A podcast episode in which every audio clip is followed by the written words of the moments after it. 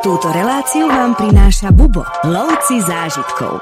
Festival Ticha Niepy je to festival, kvôli ktorému zastavia aj leteckú dopravu na ostrove. Spíme vo výške 2500 metrov nad morom na rímse toho krátera. Gili Trawangan je ostrov, kde nie je žiadna polícia, takže tam sa dejú tie najšialenejšie párty. Do tejto dediny sa viete dostať iba na pozvanie náčelníka.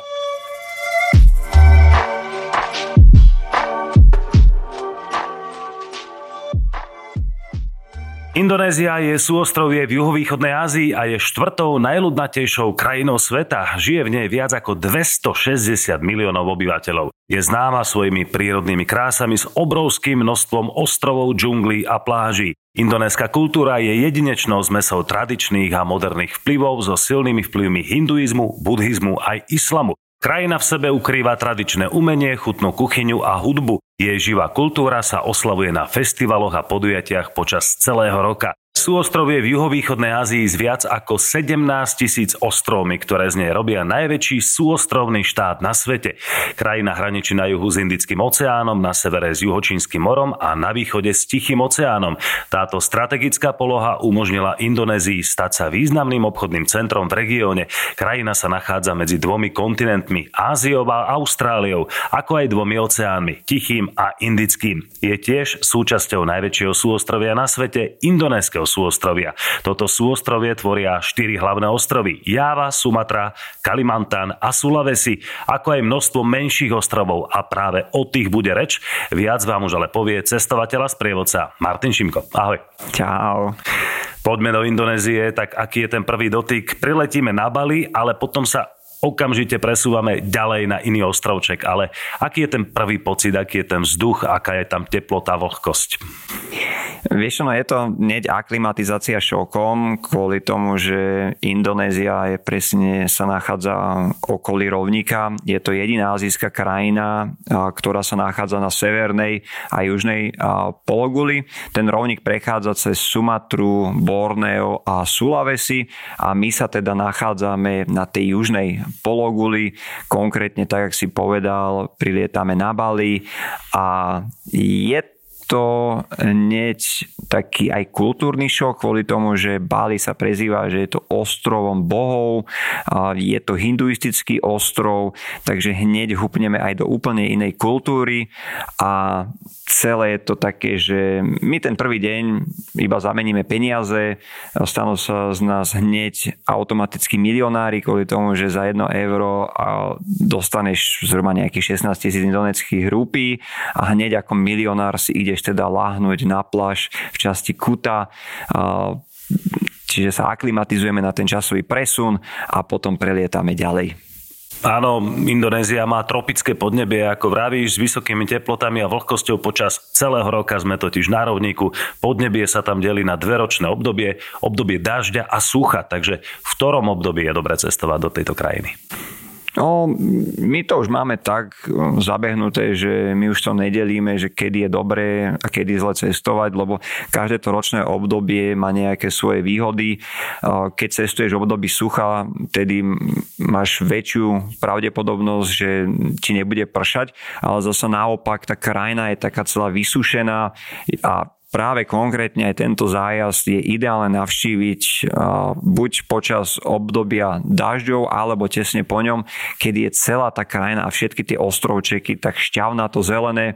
A je to naozaj veľmi dôležité, lebo to, čo potom uvidia tvoje oči, tak nedá sa to ani porovnávať s tým, keď je tá krajina takáže vysušená, vyschnutá.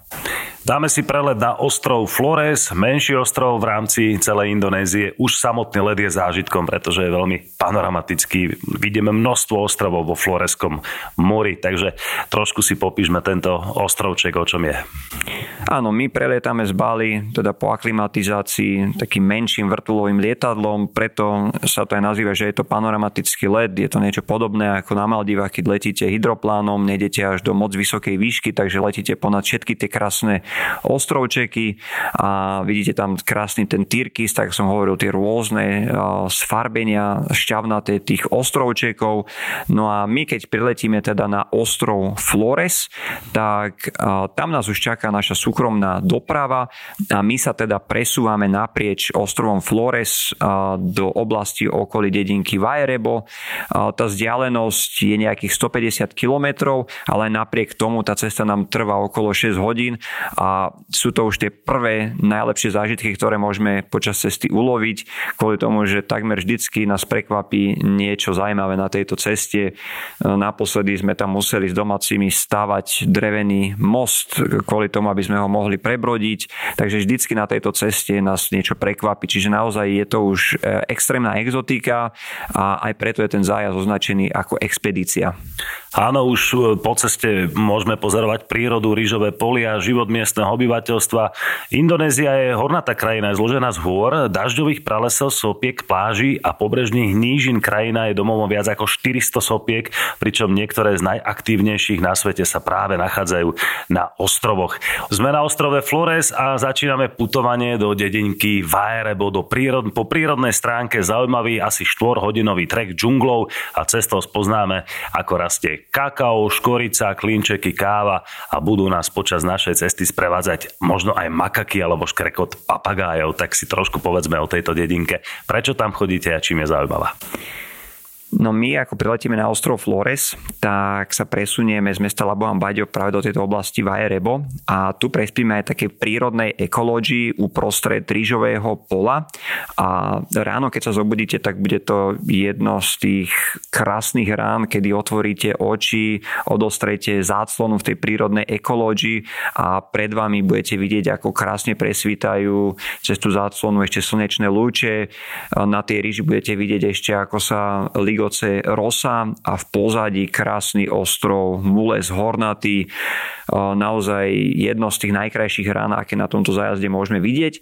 A odtiaľto sa teda vybereme na trek džunglov, tak ak si to krásne opísal.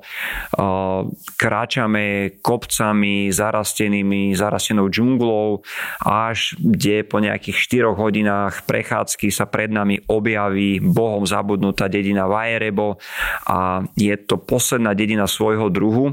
Pred 20 rokmi v tejto dedinke boli 4 ich tradičné domčeky Rumah Adat, to také typické konické domčeky. Dnes už ich tu majú títo Mangarajci 9 a do tejto dediny sa viete dostať iba na pozvanie náčelníka. Ten náčelník Bubo veľmi dobre pozná a vždycky tie deti sa na nás tešia, lebo my im za každým prinesieme nejaké nové hračky, takže to už vidíš, celá vysmiatá dedina čaká na našu skupinu a my potom spolu domácimi Mangarajcami potom objavujeme aj krásy celého toho ich okolia. Tak som hovoril, je to na vrchu kopca, my sa tam chodíme aj nahy kupávať do vodopádu, domáci nám robia ich mangarajskú skvelú kávu a my dokonca s týmito domácimi aj budeme spať v jednom z tých tradičných slamených domčekov, kde teda zažijeme naozaj krásnu noc uprostred džungle. Spomenul si miestnych obyvateľov Mangarajcov, ako si ich môžeme predstaviť? Je to kmeň, alebo už žijú trošku takým modernejším spôsobom života? Žijú už takým modernejším spôsobom života. Stále sa ale ich hlavnou náplňou práce je zbieranie kávy v tých okolitých lesoch tej džungly. Takže naozaj sa snažia tú kávu potom aj predávať ďalej a žijú potom z takéhoto turizmu, kde naozaj vy na to pozvanie toho náčelníka viete prísť a aj im zaplatiť za to ubytovanie. Odtiaľ sa potom nalodíme na loďku a pôjdeme sa pozrieť do Národného parku Komodo. Park je vďaka prírodným scenériám a Varanovi Komodskému zaradený na listinu UNESCO. Varan Komodský, tak toto je naozaj príšera, najväčší jašter žijúci na Zemi, dosahujúci dĺžku až 3 metre a váhu 150 kilogramov. Ako ľahko sa dajú zbadať, ako ľahko sa dajú stretnúť. No áno, my sa potom z Wae Rebo vrátime naspäť do Labuan Bajo, tam potom nastúpime na takú drevenú, veľmi jednoduchú loďku, skôr až takú plťku, na ktorej strávime teda naše ďalšie 3 dni a je to ďalší obrovitánsky zážitok, kde sa naozaj plavíme po tom Floreskom mori a Veľmi zaujímavým faktom je, že v tejto oblasti sa potom nachádza, volá sa to, že Wallace Line. Bol to britský prírodovedec Alfred Wallace, ktorý prechádzal v 19. storočí týmito ostrovmi a uvedomil si veľmi zaujímavú vec, že na ostrovoch Borneo, Jáva a Bali žili slony, nosorožce a tigre. A na východ od Bali, kde sa nachádza aj ostrov Lombok a práve toto sú ostrovy Komodo, žiadne z týchto zvierat nevidel. A videl tu skôr zvieratá, ktoré pripomínali austrálskú faunu. No a zistil teda, že práve tento lombokský prieliv bol veľmi ťažko, nedal sa tým zvieratám ľahko prekonať a tým pádom rozdelil práve touto Wallace Line Indonéziu na dve časti. Na západ od Bali je tu azijská fauna a práve na východ od Bali sa nachádza austrálska fauna. Aj z toho dôvodu práve na tomto Komodo žijú tieto historické jaštere, tak jak si ich krásne opísal. A my ich práve pôjdeme hľadať jednak na ostrov Rinča a potom aj na ostrov Komodo, ktorý tiež patrí medzi 7 prírodných divov sveta práve vďaka tomuto Varanovi Komodskému. No a my sa potom prechádzame po týchto súostroviach na pešo a naozaj vo voľnej prírode hľadáme tohto Varana Komodského. Na týchto ostrovoch žijú aj rôzne iné divé zvery, jelene, divé prasata, ktorými sa práve tieto Varany Komodské živia.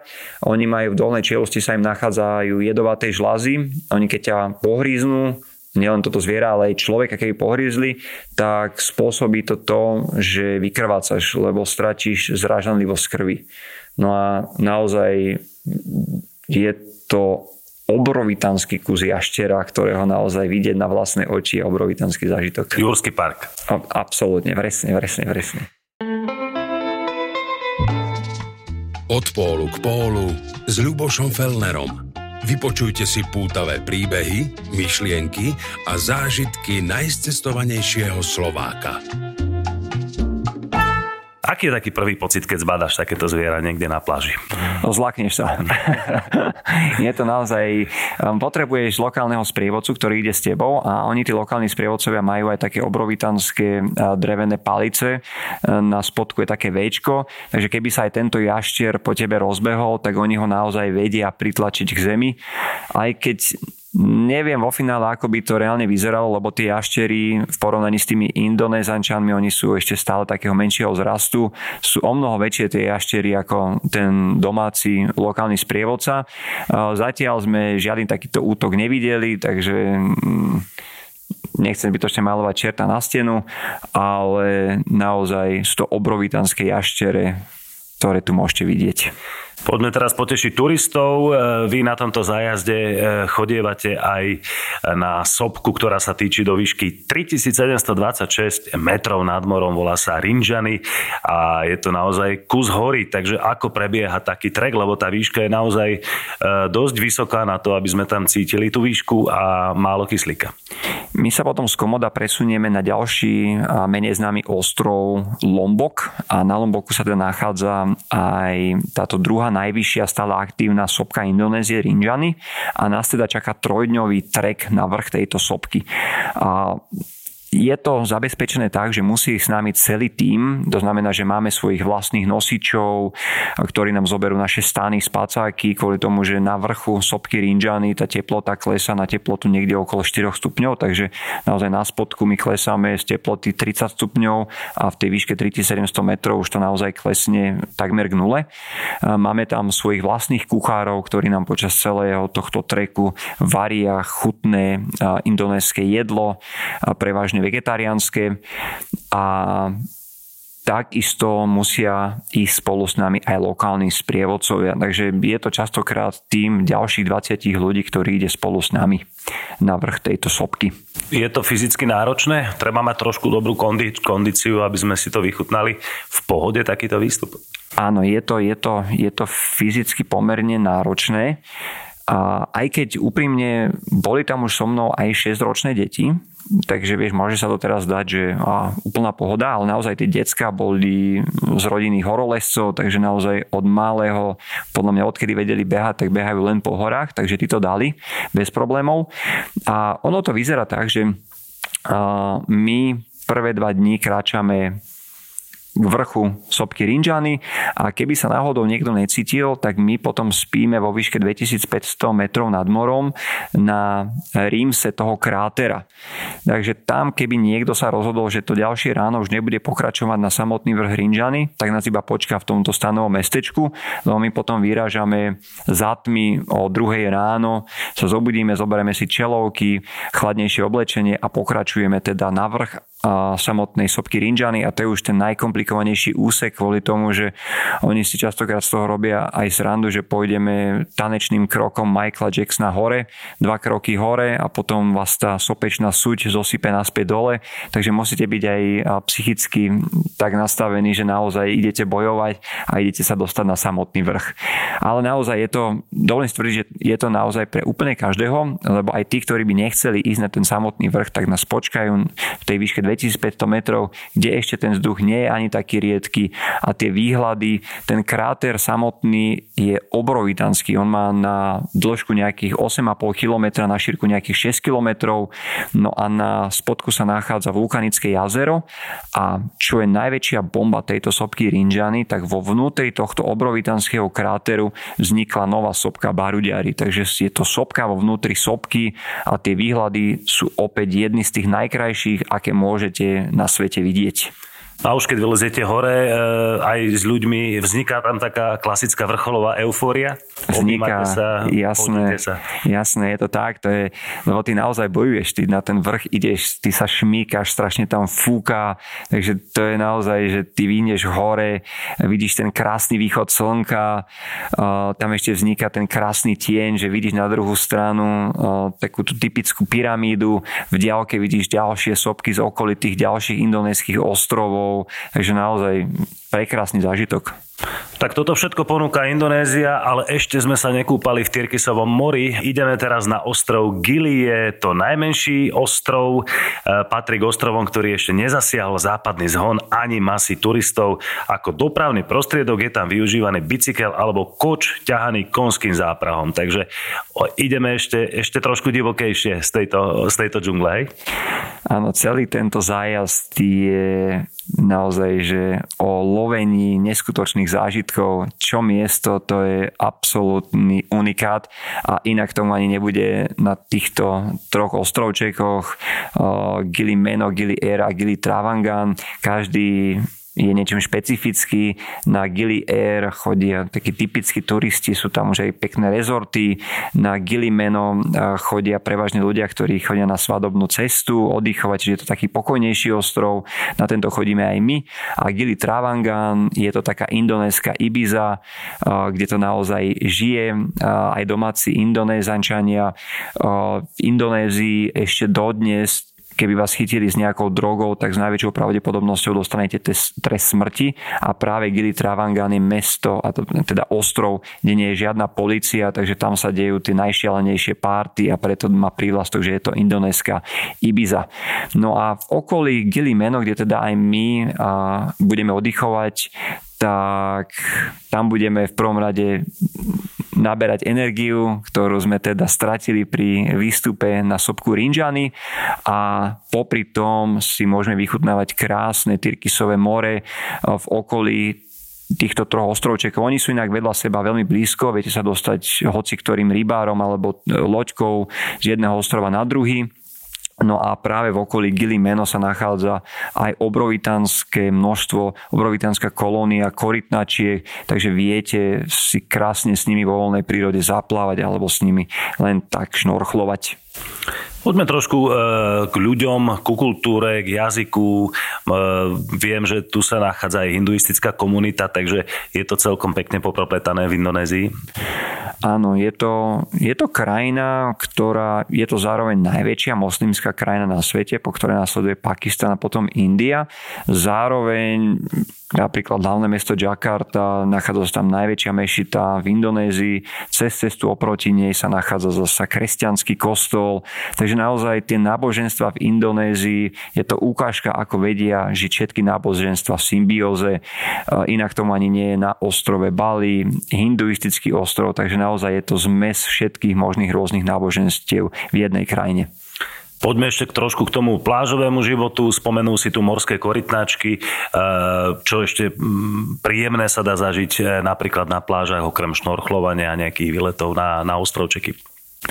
Ideálne je si požičať taký ten beach cruiser bicykel a naozaj sa povoziť okolo celého ostrova. Tie ostrovčeky sú malé aj z toho dôvodu, tak jak si hovoril, nepremajú tam žiadne auta, čiže viete si buď zaplatiť nejaký konský povoz, teda pôjdete na koči, ktorý ťahá koník, alebo môžete sa poprechádzať aj pešo. Boli sme na Gili, ideme na Bali, toto už je ostrov, ktorý čo si hovorí aj Slovákom, pretože je veľmi obľúbený dovolenkovým ostrovom, ponúka pre každého niečo, je zmesou moderných turistických zariadení s veľkou možnosťou aj nákupov, bohatou minulosťou a pamiatkami. Na Bali si každý nájde to svoje, takže Bali je tam naozaj taký prvý dotyk s Indonéziou, často sa tam chodí, prilieta sa do Denpasaru, no a už potom každý podľa chuti, takže aké je Bali? Presne tak, je to veľmi populárna turistická destinácia a ja sa tomu aj nečudujem, lebo naozaj Bali ponúka absolútne všetko. My ten zájazd zakončíme presne na tomto ostrove bohov a na tomto ostrove by ste vedeli stráviť týždeň a stále by ste mali čo robiť, takže už je to potom vyslovene iba o tom, že čo vás zaujíma, či chcete ísť za kultúrou, ktorú môžete zažiť napríklad aj na juhu ostrova, na mieste názvom Uluwatu, kde môžete zažiť jeden z tých najkrajších západov slnka, pri ktorom vám Indonézančania zatancujú ich tradičný tanec s názvom kečak. Môžete, ak ste zameraní viac na turistiku, tak na Bali sa dajú urobiť aj ďalšie výstupy na dve najznámejšie sopky. Je to sopka Batur, ktorá má výšku 1717 metrov, alebo na omnoho vyššiu, najvyššiu sopku Bali s názvom Agung. Tej výška je už 3100 metrov a neviem sa stále rozhodnúť, že ktorý ten výšlap, na ktorú z týchto sopiek bol krajší. Takisto Bali je to domovom rôznych šperkárov, maliarov, drevorúbačov, ľudí, ktorí pracujú s drevom, takže rôzne takéto maličké fabričky tam viete navštíviť. Nachádza sa tam mesto Ubud, nedaleko ktorého sa nachádzajú tie typické známe rýžové polia, kde už posledné roky vystávali množstvo takých tých hojdačiek, takže vy sa viete na takéto hojdačke krásne húpať a kochať sa krásnym výhľadami do týchto rýžových políčok. Už ste ochutnali niekedy cibetkovú kávu? Bali je napríklad známe aj svojou cibetkovou kávou. Čo to, Martin, je? Áno, kopiluvak, ako ju volajú domáci. Ide o kávu z trusu cibetiek, treba povedať na rovinu, ako je. Tá cibetka, treba si ju predstaviť ako takú maličku, mačkovitú šelmičku. Je to síce mäsožravec, ale práve týmito chutnými, dozretými, sladkými kávovými zrnami nikdy nepohrdne. No a výhodou je, že tejto cibetke chutia iba dozreté zrna, takže netreba ich už potom triediť. No a ako náhle tá cibetka tieto zrná skonzumuje, prejdú ich traviacím traktom takmer celé neporušené. No a v ich žalúdku potom dochádza k fermentácii a práve tento proces dodáva káve tú špecifickú a nezameniteľnú chuť a arómu a práve vďaka tomu, že tej cibetkovej kávy, kedy si to zberali vo voľnej prírode, toho množstva nebolo veľa a práve vďaka tomu vystrelila aj tá cena kávy strašne vysoko. No ale chuťovo je nejak výrazne odlišná od inej kávy? Vieš čo, ja nie som moc kávopič, takže ja osobne ten rozdiel ti neviem povedať, ale klienti aj ľudia, ktorí túto cibetkovú kávu pili, tak vždycky to závisí, vieš, každý má rád niečo iné, niektorí povedia, že je to tá najlepšia káva na svete, niekto zasa povie, že je to obyčajná káva, takže závisí to vždycky od toho, ako máš preferenciu, či ti viac chutí kyslejšia a podobne. Keď už sme pri gastrozážitkoch, rýža je základnou pestovanou plodinou a obživou miestneho obyvateľstva. Amfiteátre rýžových polí sú pre ostrov natoľko typické, že boli zapísané aj do listiny UNESCO. Takže rýžu stretávame asi na každom kroku. Áno, tá indonéska gastronómia je tiež veľmi zaujímavá. Každý možno pozná názvy, ako je nasi goreng. Práve je to tá vyprážaná žltá rýža so zeleninou alebo nejakým kuracím mesom. Veľkou ďalšou špecialitou indonéskou je sataj. To je ten kurací špís, ktorý sa podáva s arašidovou omáčkou. Tú arašidovú omáčku Indonézančania milujú. Napríklad ju podávajú aj pri jedle s názvom gado gado. To je taký zeleninový šalát a tiež tú najlepšiu chuť dotvára práve táto arašidová omáčka. Veľmi chutné je aj ovocie v Indonézii. Majú tam niekoľko takých populárnych druhov ovocia, ktoré ešte stále sú aj u nás málo známe. Je to napríklad salaka, alebo po anglicky snake fruit. Je to typ ovocia, ktorý má takú košku, ktorá pripomína práve po košku hada, preto má aj takúto prezývku. Alebo je to napríklad mangostana, prípadne rambutan. Rambutan je niečo podobné ako liči. Liči nám možno viac hovorí. Takže naozaj aj tá gastronómia a aj tie ovocia v Indonézii, treba to ochutnať. Na Bali je veľmi silne prítomné náboženstvo, a to tak, že svojim božstvám stavajú nádherné chrámy a dennodenne prinášajú aj obetné dary, dokonca si ich dávajú aj pred dvere vlastných domov. Áno, je to kvôli tomu, že na Bali veria, že ich predkovia sa vracajú na zem. Majú tam Bali aj známe tým, že tam býva okolo 200 festivalov ročne a podobne. Jeden z tých najznámejších festival Ticha Niepy.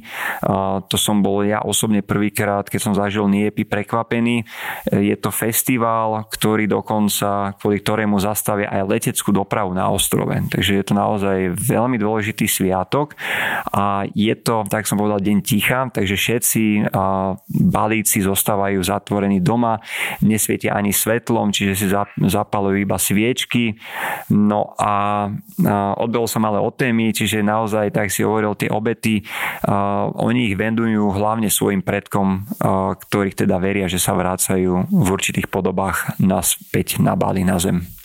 Bali je aj taký ostrov, ktorý často vyhľadávajú ľudia, ktorí tam chodia za takými ozdravnými pobytmi, cvičiť jogu a jednoducho sa tak trošku vyčistiť aj prostredníctvom toho fantastického jedla a ovocia a čajov. Takže aj takáto turistika sa tam dá zažiť. Určite áno, je to veľmi populárne tým, že tí hinduisti sú takí veľmi kľudní, pokojní, tak to všetko aj dopomáha takej tej psychickej pohode, keď idete na rôzne jogy a ozdravné pobyty. Takže určite odporúčam aj takéto niečo zažiť. Taká bola Indonézia. Martin, ďakujem veľmi pekne. Určite kus planéty, ktorý treba navštíviť. Určite. Ďakujem veľmi pekne. Ahoj. Počúvali ste ďalšiu epizódu Uchom po mape.